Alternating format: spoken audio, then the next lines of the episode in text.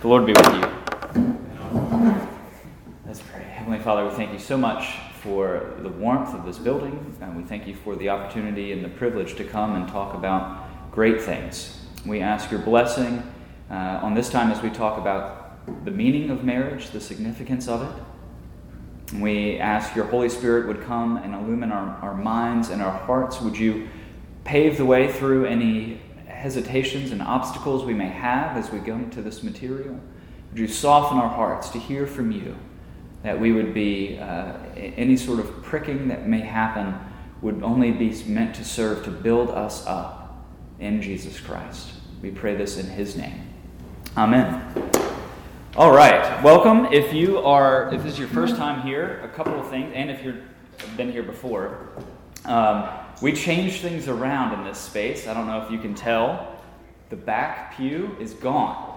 And I'm super excited about that because that means next week we will have coffee in this space. Yay! Yay. So you can just come straight here. And I know that can be a uh, challenge going over there and then coming back over here. I think that's why a lot of people kind of straggle in. Maybe not, I don't know. But we'll have coffee here. Oh no, I guarantee you you won't be the last one, Drew, don't worry. Um, so we'll have that, and up there you will see a, a sign in, but you'll see a few things. You'll see the syllabus, what we're doing. All of this will be online if it's not there already. we have uh, kind of the outline of where, what we'll be talking about today, as well as some discussion questions for you, if you're married and your spouse, to talk about in the privacy of your own home. Uh, if you missed last week, we recorded it. It will be up there. Um, or actually, we didn't record it. I had to go back and do the recording, but I sent it out, and it will be online. And basically, we just went over what my hopes are in this class. So uh, it was more of kind of talking about what the syllabus is, but this is going. To, we've got 45 minutes together. We start right at 9:30, end at 10:15 and we're going to stick to that and be done and go um, during that time. So it's not going to be super conducive to discussion. That, as I've said, is why I'm giving discussion questions to take this home, help you think, ponder, journal, discuss with your spouse. Hey, y'all, come on in. Glad you're here. If you're just coming in, which a number of folks did, we will have coffee here next week, right here in this building. So, super excited. You don't have to go next door for that, which is great. Most of the weeks, we are looking at only one chapter. This week, we are doing two chapters and a, a, bit of the word on the material. This course is called The Meaning of Marriage, taken from Tim Keller's book, The Meaning of Marriage. But as I said last time, there are pros and cons of every kind of teacher, every kind of book, their strengths and weaknesses. This is written by a pastor who planted a church in Manhattan. Uh, he's very knowledgeable very familiar with the Bible, 30 years pastoral experience. This is the other book that we are going to be looking at. And it's a lot shorter, but it's written by an, another man who received his uh, master's degree, master's of divinity, from the same seminary that I went to in Philadelphia. And he also went on to get a doctorate in counseling and psychology at Michigan State University. So I thought it'd be fun and helpful, since I'm excited about the material, uh, to choose both of these and look at them. And what I think each of them do, they both have strengths in their own. And you'll see that as it comes out. In fact, well, today was a little interesting. This one I thought would be a little more practical, and the first chapter is far more theological and heady than the pastor, right? So that was kind of interesting. But trust me, he goes into a lot of counseling psychological, relational dynamics that are really good in this book. You can find these online. Uh, the Intimate Mystery by Dan Allender you can find either at the Seattle School of Counseling and Psychology or on Amazon. If you don't like Amazon, you can find it other Christian books, that sort of thing. Uh, meaning of Marriage, you can find it pretty much anywhere online. This week, the meaning of marriage. We have way too much. What I'm going to do is kind of go through Keller's material, things I found interesting, try to hit the high points, then go into uh, the, the chapter on the intimate mystery as well. And we're really going to uh, hopefully take some time to go through Genesis chapter 2 in the Bibles that are hopefully in your pew, or maybe you brought one or have one on your phone. So I encourage you, if you have a copy of the book, follow along. There are a few things in here that I'll be quoting from at length, and if it helps you to read as I quote, that is great. But you'll see, hopefully, you have the outline of, of kind of what the chapters talked about. They're all on the back table if you don't have those. So, interestingly enough, as I said, Keller talks, a, he's a pastor, and so you'd think a lot of that he's going to talk about the Bible. He does a lot of what's called apologetics or defending the Bible's teaching. And to do that, he dives right in on the nerves and the pressure points of what marriage is, I think, in our world today. And there are some really helpful things that he looks at in the very first chapter. The first thing he talks about is that marriage seems to be on the decline in our, uh, in our society today. There are a number of reasons why he talks about marriage being on decline. He quotes from Chris Rock's famous line uh, You can be single and lonely, or you can be married and bored. That was what the comedian Chris Rock said, and uh, that is what he's trying to say. Uh, Keller is trying to talk about why is that? Why do people think that way? And he gives three major misconceptions about uh, the decline of marriage, why, why this is sort of happening. And he, he begins with by a lot of people, as they're preparing to get married, they're searching for a potential partner and they're looking for these things compatibility and chemistry. And so, what they do, the, the decline of marriage has also seen a sharp rise in cohabitation. So, he talks a lot about cohabitation in the first chapter here. And it's interesting that the studies show, he has so many, uh, so much data and so many uh, scientific studies that he points to. I'm just going to hit a few of them. But the studies do show that if you cohabitate before you get married, you have a higher rate of divorce than those who don't cohabitate and get married. That throws a lot of people off because, again, you think, I remember working in uh, just the secular world, and I was dating at the time, and uh, with like 40, 50, 60 year old women, mostly in this office job. They did not understand why I would not cohabitate or why I would not have sex before married. They thought it was actually, they were very, very concerned for me, which is fascinating. They were saying, you know, how are you possibly going to know if you're compatible? How are you possibly going to know if this is going to work? You need to figure out as much as you can about this person beforehand to see if they are a compatible, good fit. Well, uh, the studies show that that thinking actually, those who, who kind of go that route and cohabitate for that end, they actually get ended up they end up getting divorced at a far higher rate than those who don't cohabitate. Second thing, there's this misconception that you need to be financially secure there's, there's another study that showed actually the incredible economic benefits of marriage. Marriage is like a shock absorber. You know, um, it's one of these things through the highs and lows of life, you can kind of rely on your partner. There's also, he talks about if you've been married for any length of time, you know the what's he calls marital social norms that married couples will hold one another to a higher level of expectation than if they were not married. Anybody know what I'm talking about? Yes.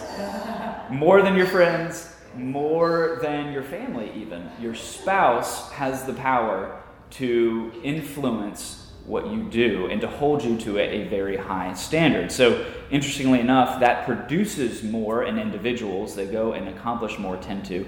And so, a study showed that um, individuals who were continuously married had 75% more wealth at retirement than individuals who never married or those who divorced and never remarried. 75% more wealth at retirement. The third misconception is this, uh, I think, and this is probably the most pertinent one. There's this false perception of people in marriage. It goes back to that Chris Rock quote that you can either be single uh, and lonely or married and bored. And so, what he talks about is the perception that many people are just unhappy or bored in their marriage. Uh, that also goes, the, the, stats just go against that. 61, he says 61 to 62% of people say they actually have a very happy marriage. That is 60, I mean, that's almost two thirds. That is more than what you'd expect if you just looked at Twitter or tuned in on the news, right? I mean, it's just not kind of the the parlance of how we talk about marriage today. So he says right off the bat, uh, the, despite the decline of married people, the majority of folks still today want to be married, interestingly enough. And married folks are happier than those who are, these are just studies that he's citing. Married folks are happier than those who are single, divorced, or cohabitating, interestingly enough. This is all secular uh, science. Those who are unhappy in their marriage will likely become happy if they stay in it for another five years, is what uh, one of the studies showed. He's citing, I think, the University of Virginia's Institute on the, the, the, National Marriage Project is what he's looking at, and he takes a lot of his statistics from that UVA study. And so, yeah, um, and the studies show as well children who grow up with a married father and a mother who they have at least two to three times more of a positive life outcome happening than those who do not come from a father mother married home, which is fascinating. So uh, he goes into mostly after talking about the decline, the history of marriage, and he cites that we are. This is, I mean, the decline. It's we have a lot of pessimism about marriage today. This was shocking to me less than one third of high school senior girls and only slightly more than a third of high school senior boys believe that marriage is more beneficial than, to individuals than the alternative. About 33% of high school seniors think that marriage is actually going to be more beneficial as individuals than any other sort of life status, which is deeply pessimistic about I mean, that's, that's, that's very alarming. That was in 2001 that he's citing. So, and he writes, he writes in 2011. So I think that there's probably only been greater rise in those numbers. There was a significant shift that happened in the last, I, you know, one of the books, if you were in the parenting class or if you've heard me talk at all, I've cited Carl Trueman's Rise and Triumph of the Modern Self. Anybody heard of that book or heard me talk about that book? I've mentioned it a lot. There's a shorter version called The Strange New World what he's saying is, we are in this era that is very, very unique. It's very different than most of what human history has done. And it kind of outlines historically how we ended up to this strange world that we are in now.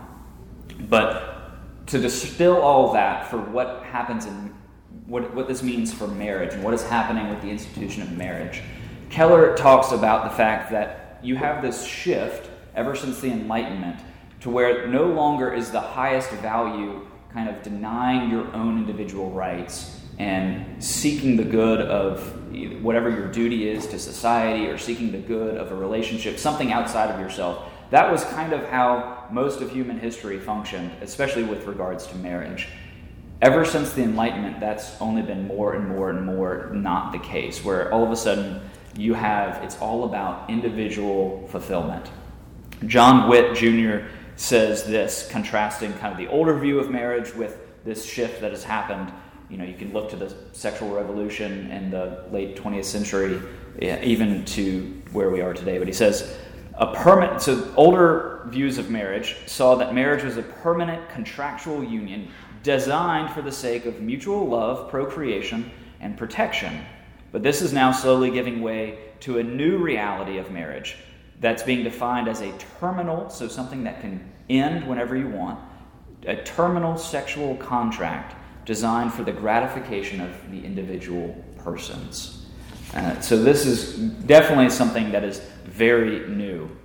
No longer is life about uh, submitting yourself to your social role, but it's all about self fulfillment, right? Finding your own joy and satisfaction. So, it's no longer denying yourself, it's all about uh, self actualization. Uh, and there's an article that he cites in the New York Times where Tara Parker Pope uh, calls today's marriages the me marriage. This is really interesting. This is on page where page 22. I have the um, paperback, so I hope that the page numbers are still the same for you guys. But this is what she says about modern marriage. the notion that the best marriages are those that seem that bring private satisfaction to the individual may seem counterintuitive.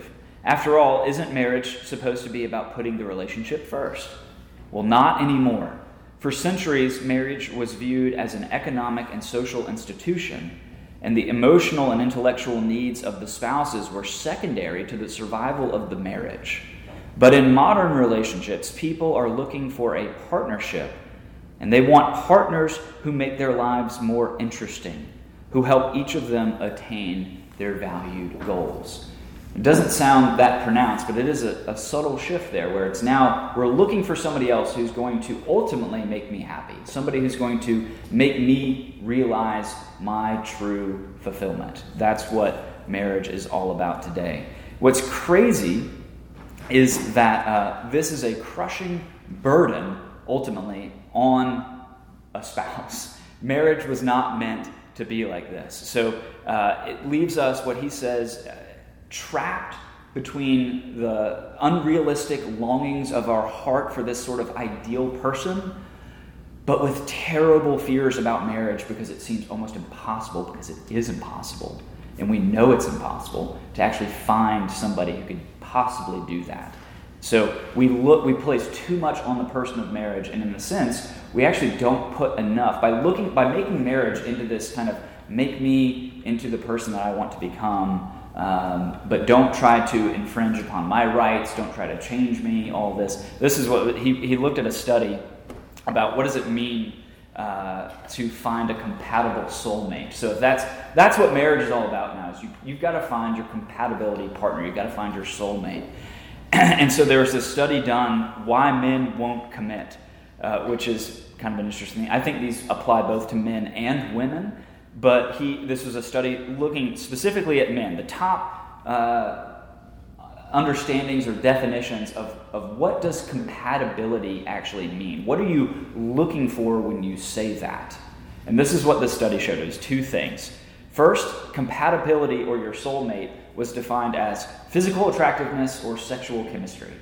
So that's what your soulmate is that you have good sex or that you're physically attractive. Um, second thing, that wasn't actually the number one thing that the men defined as uh, compatibility. They, they said that the number one thing that they were looking for in a soulmate was finding somebody who's not going to change you but take you as you are. That is interesting. A compatibility partner I want you to be a hot and wonderful and interesting and, and great, but and, and completely content with life, so much so that you're not looking to me for anything. You're not going to make any claims on me as a person. This is more or less kind of how we've approached marriage today uh, is that we're looking for somebody i think the average person out there is kind of looking for somebody like that whether they would put it that way i doubt but this is kind of what's going on in the subconscious. What's interesting about these guys who are saying that's what compatibility is, is it's a reflection of what like marriage used to be all about changing men from in this sort of thinking to making them virtuous people. And this this is about men, but I think it's about both men and women. We are looking for somebody who's not going to make any not going to change us at all. But marriage is definitely meant to change you. That's the, one of the whole purposes, that's one of the meanings of marriage, is that it's absolutely going to change you. And he talks about how in history, this older view of traditional marriage, it was seen like a school. It was where you went to be trained, and that it would, it would make you into a more virtuous person.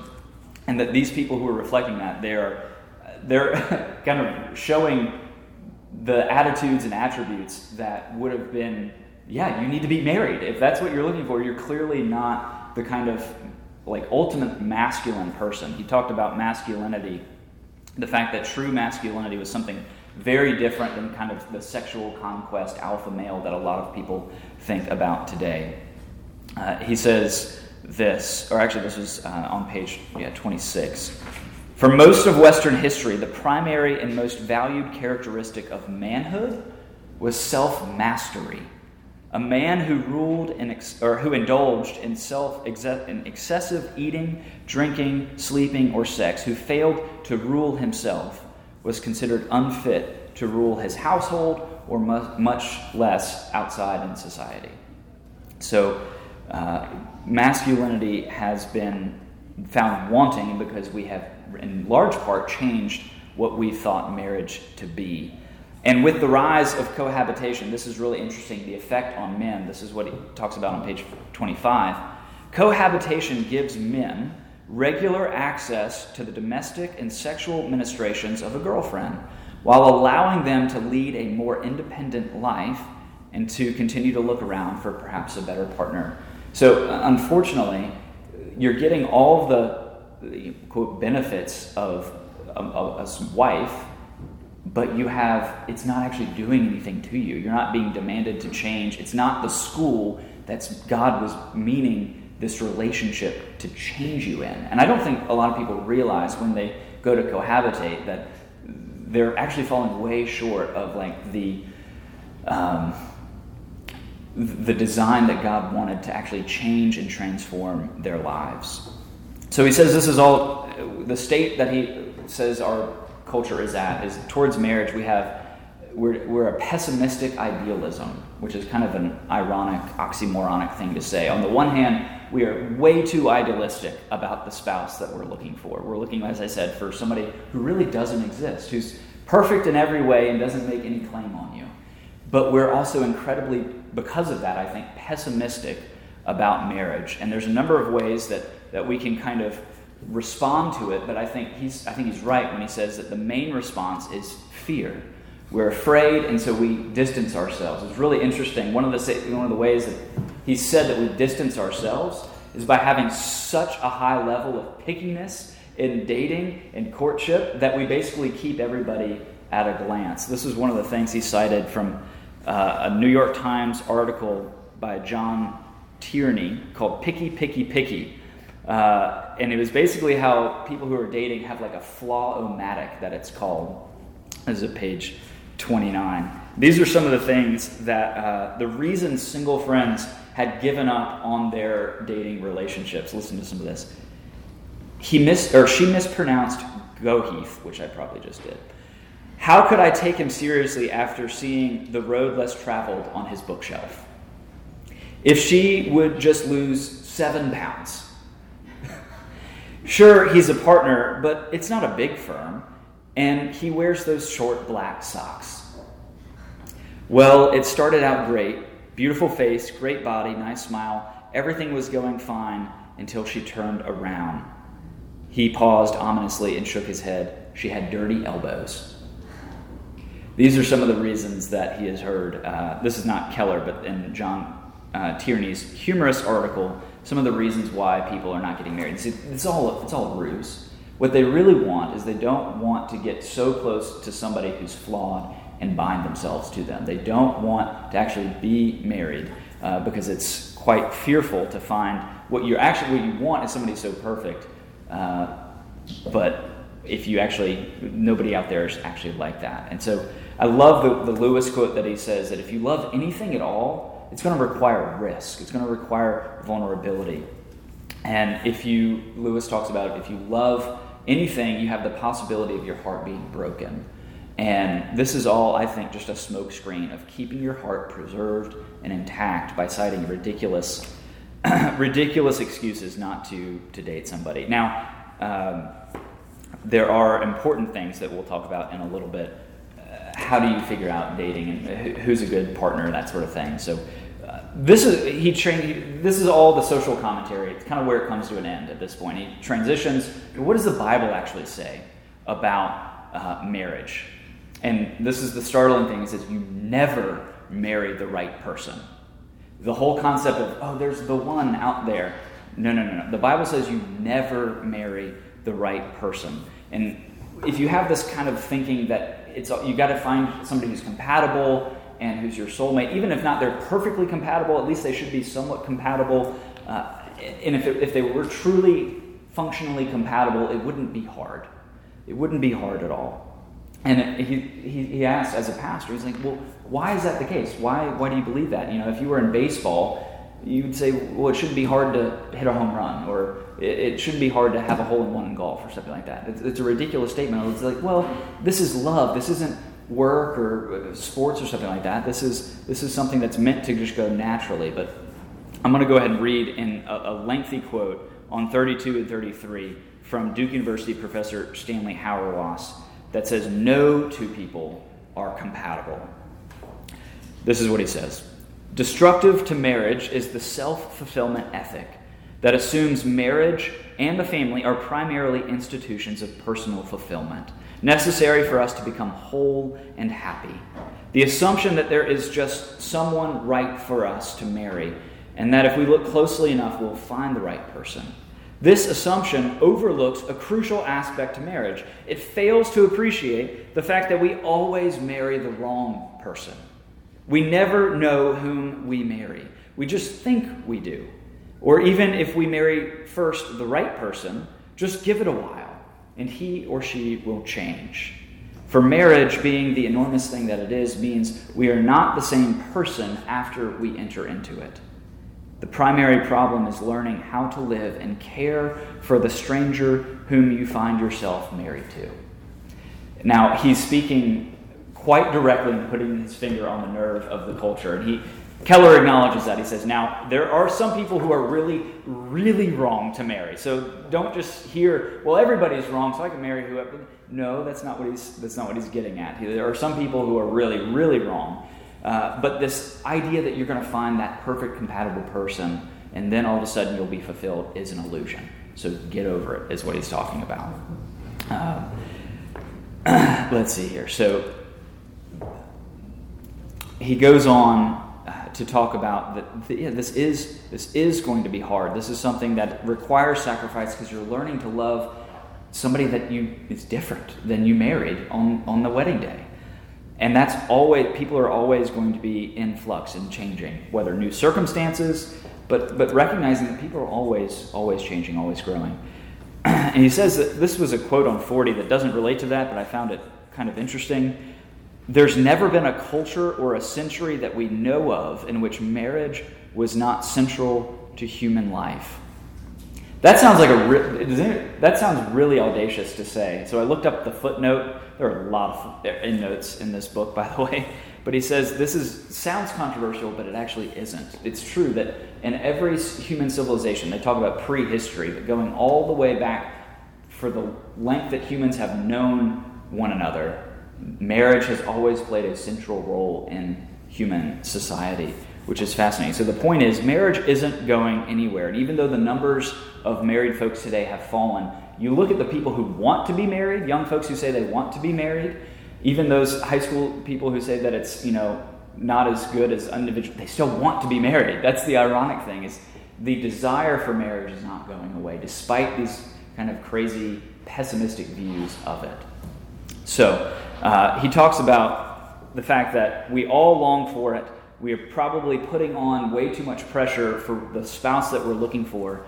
We probably assume way too less of what marriage was created to be, that we just want something that's not going to change us, but God's created it for something so much greater than that. And then he starts to finally get into what the, the secret of marriage is. He t- that's what the chapter title is The Secret of Marriage.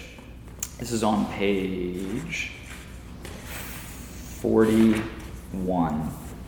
The great secret uh, is that marriage is meant to be a picture of God's love for his people.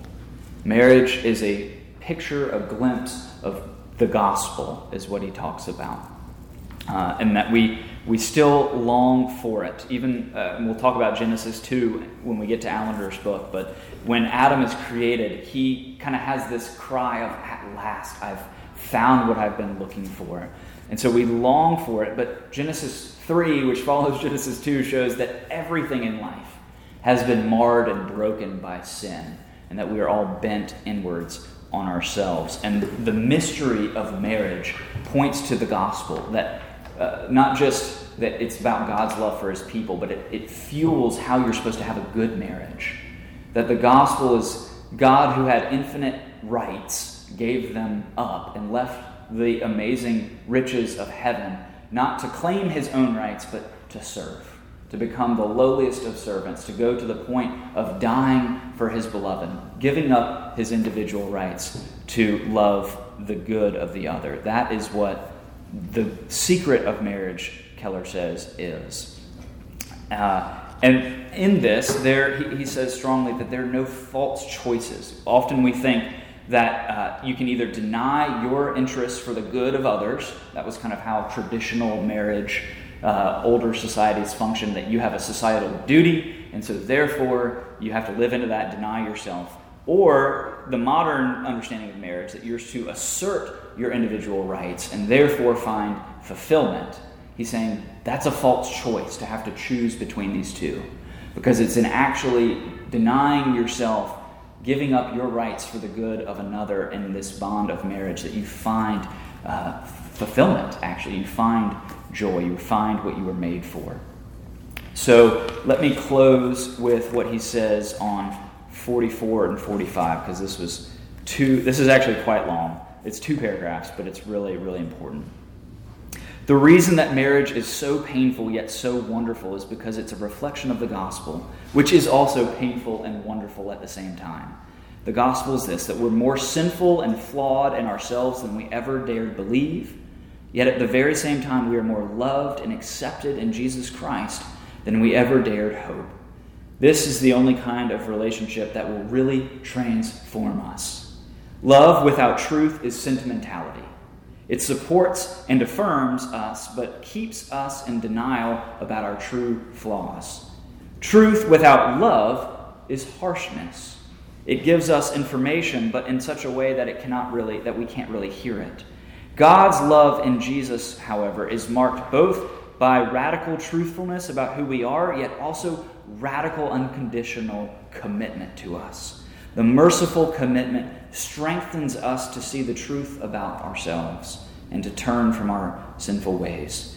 The conviction and repentance moves us to cling to and rest in God's mercy and grace.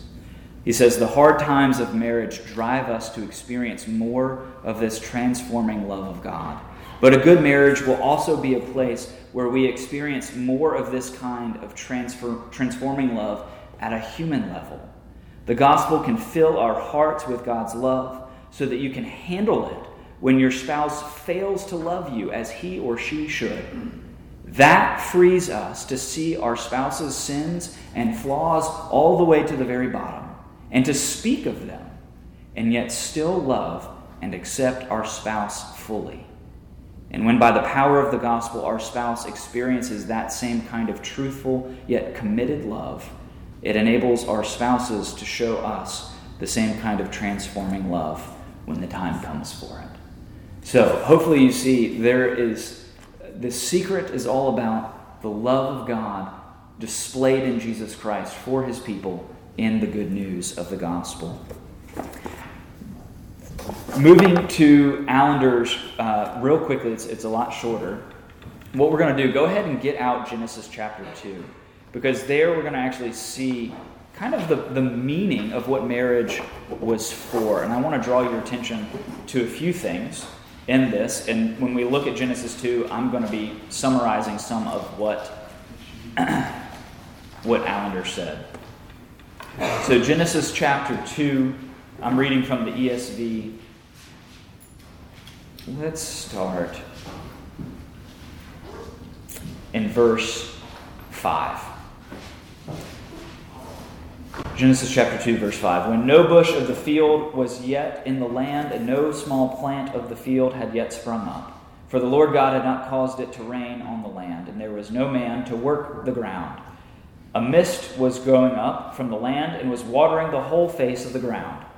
Then the Lord God formed the man of the dust from the ground and breathed into his nostrils the breath of life, and the man became a living creature. And the Lord God planted a garden in Eden in the east, and there he put the man whom he had formed. And out of the ground the Lord God made so uh, made to spring up every tree that is pleasant to the sight and good for food. The tree of life was in the midst of the garden, and the tree of the knowledge of good and evil. Skip down to verse 15. Now the Lord God took the man and put him in the garden of Eden to work and keep it. And the Lord God commanded the man, saying, You may surely eat of every tree in the garden, but of the tree of the knowledge of good and evil you shall not eat. For in the day that you eat of it, you shall die. You shall surely die. Then the Lord God said, It is not good that the man should be alone. I will make a helper fit for him. Now, out of the ground the Lord brought from every had formed every beast of the field and every bird of the heavens and brought them to the man to see what he would call them. And whatever the man called each living creature, that was its name. The man gave names to all the livestock and to the birds of the heaven, to the beasts of the field. But for Adam, there was no helper, there was not found a helper fit for him. So the Lord God caused a deep sleep to fall upon the man, And while he slept, he took one of his ribs and closed up its place uh, it, with flesh. And the rib that the Lord God had taken from the man when he had made into a woman, he brought her to the man. And the man said, This at last is bone of my bones, flesh of my flesh. She shall be called woman, for she was taken out of man. Therefore, a man shall leave his father and mother and hold fast to his wife, and they shall become one flesh. Now, there's so much that could be said in this, but the purpose, what's the whole point? What's the, the point of marriage? Well, there was a point that God created man, and that point is the same for, for woman. It actually is, is to work and care for the creation. That God has made both men and women, and we read this in Genesis 1.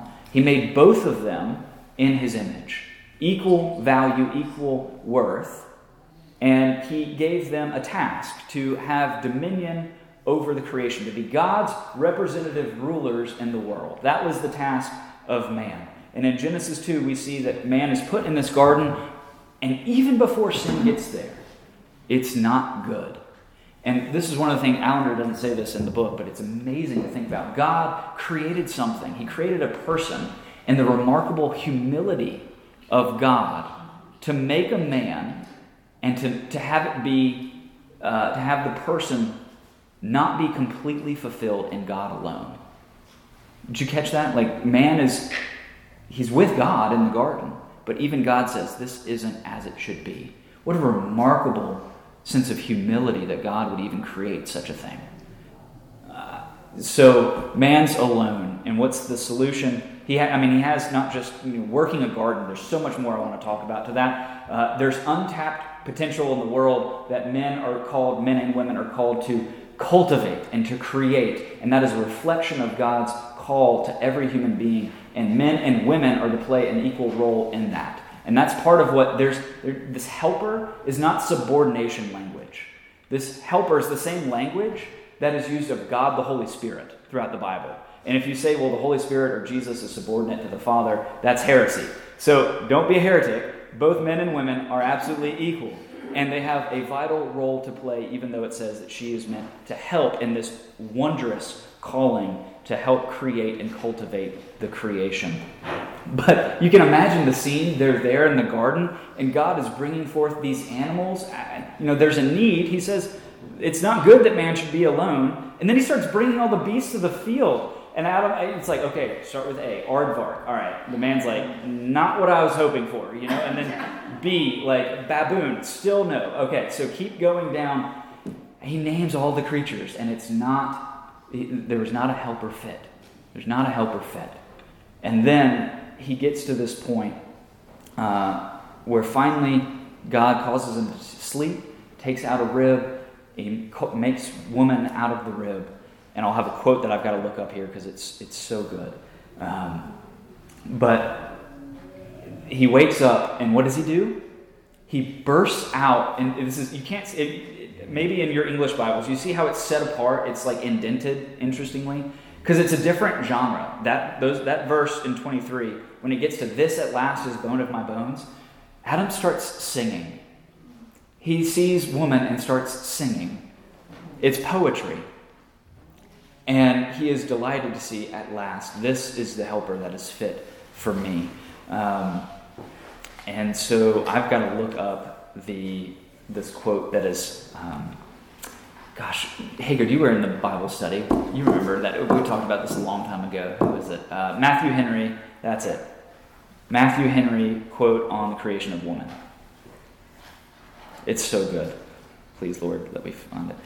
Yes. All right, we got it. Women were created, the woman was created from the rib of man to be beside him, not from his head to topple him, nor from his feet to be trampled on by him, but from under his arm to be protected by him, to be near to his heart, and to be loved by him. That's pretty good. That was centuries ago. This guy wrote that, but that's that's pretty good.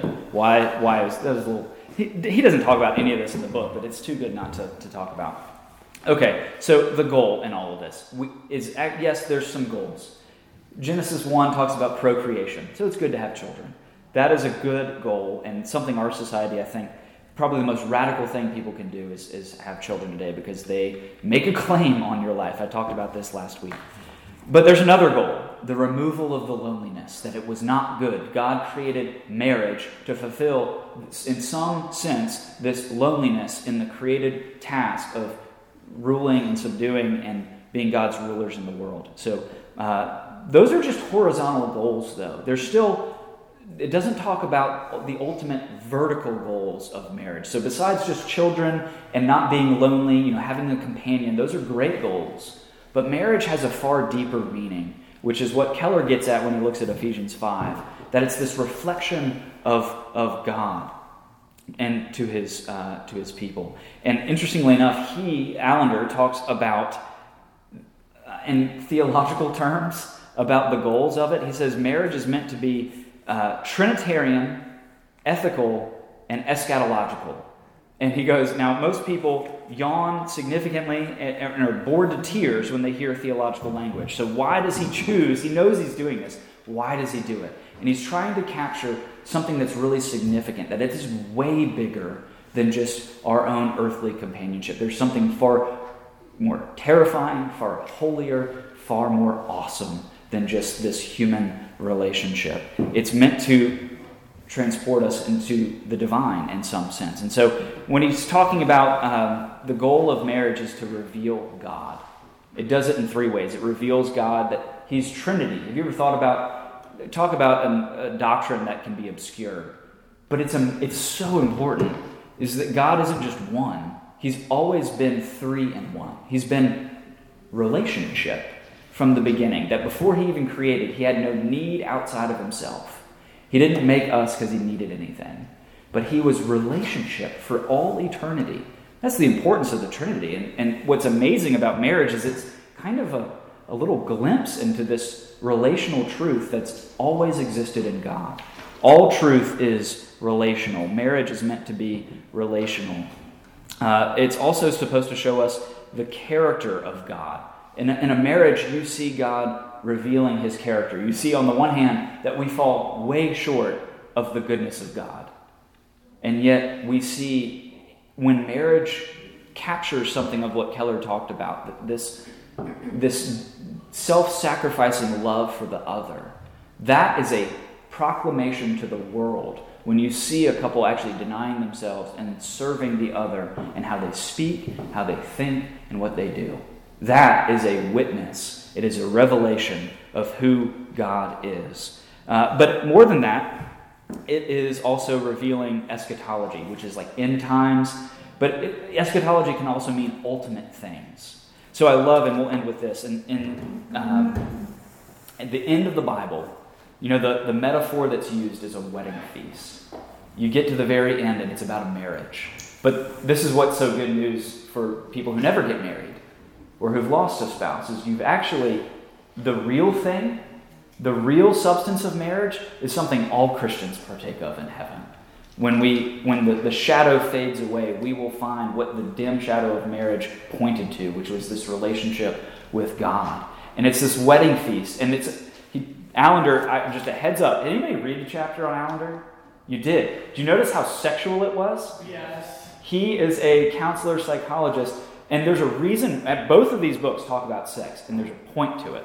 Think about how we talk about the end of the age, the eschaton, the, the consummation, the climax of history. He says those are sexual terms, and there's a reason that sexual intercourse and sexual, like an orgasm in particular, tells us something, right? It, it, it's not just being crass. This is a picture of the joy that was meant to be found in Jesus Christ, that C.S. Lewis would say is like playing in a mud puddle because you can't envision what a, a holiday at the sea would be like.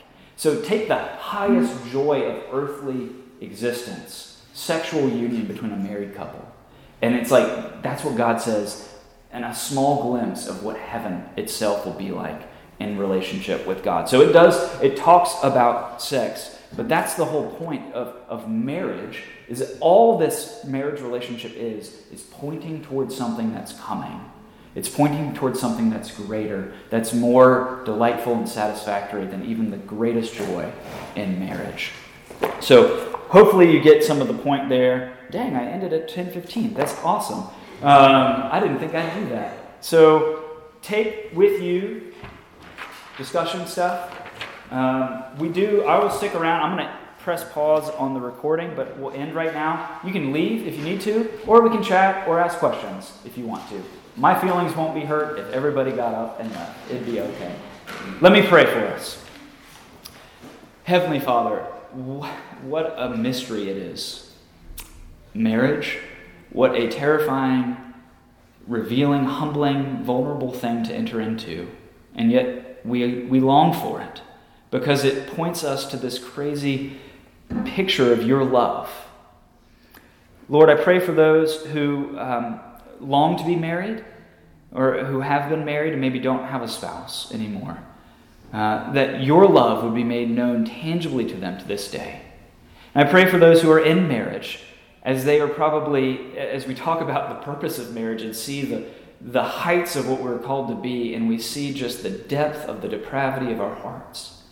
Lord, with your love in the face of our sin, shut our mouths, cause us to fall down and worship you. And would it transform us to love just a little bit better those that you've entrusted to us to love? And I pray that those who are in marriage this day, in my own marriage, that you would um, help this indeed to be the school, the training ground for the eternity of joy that we were made for. I pray this in Jesus' name. Amen.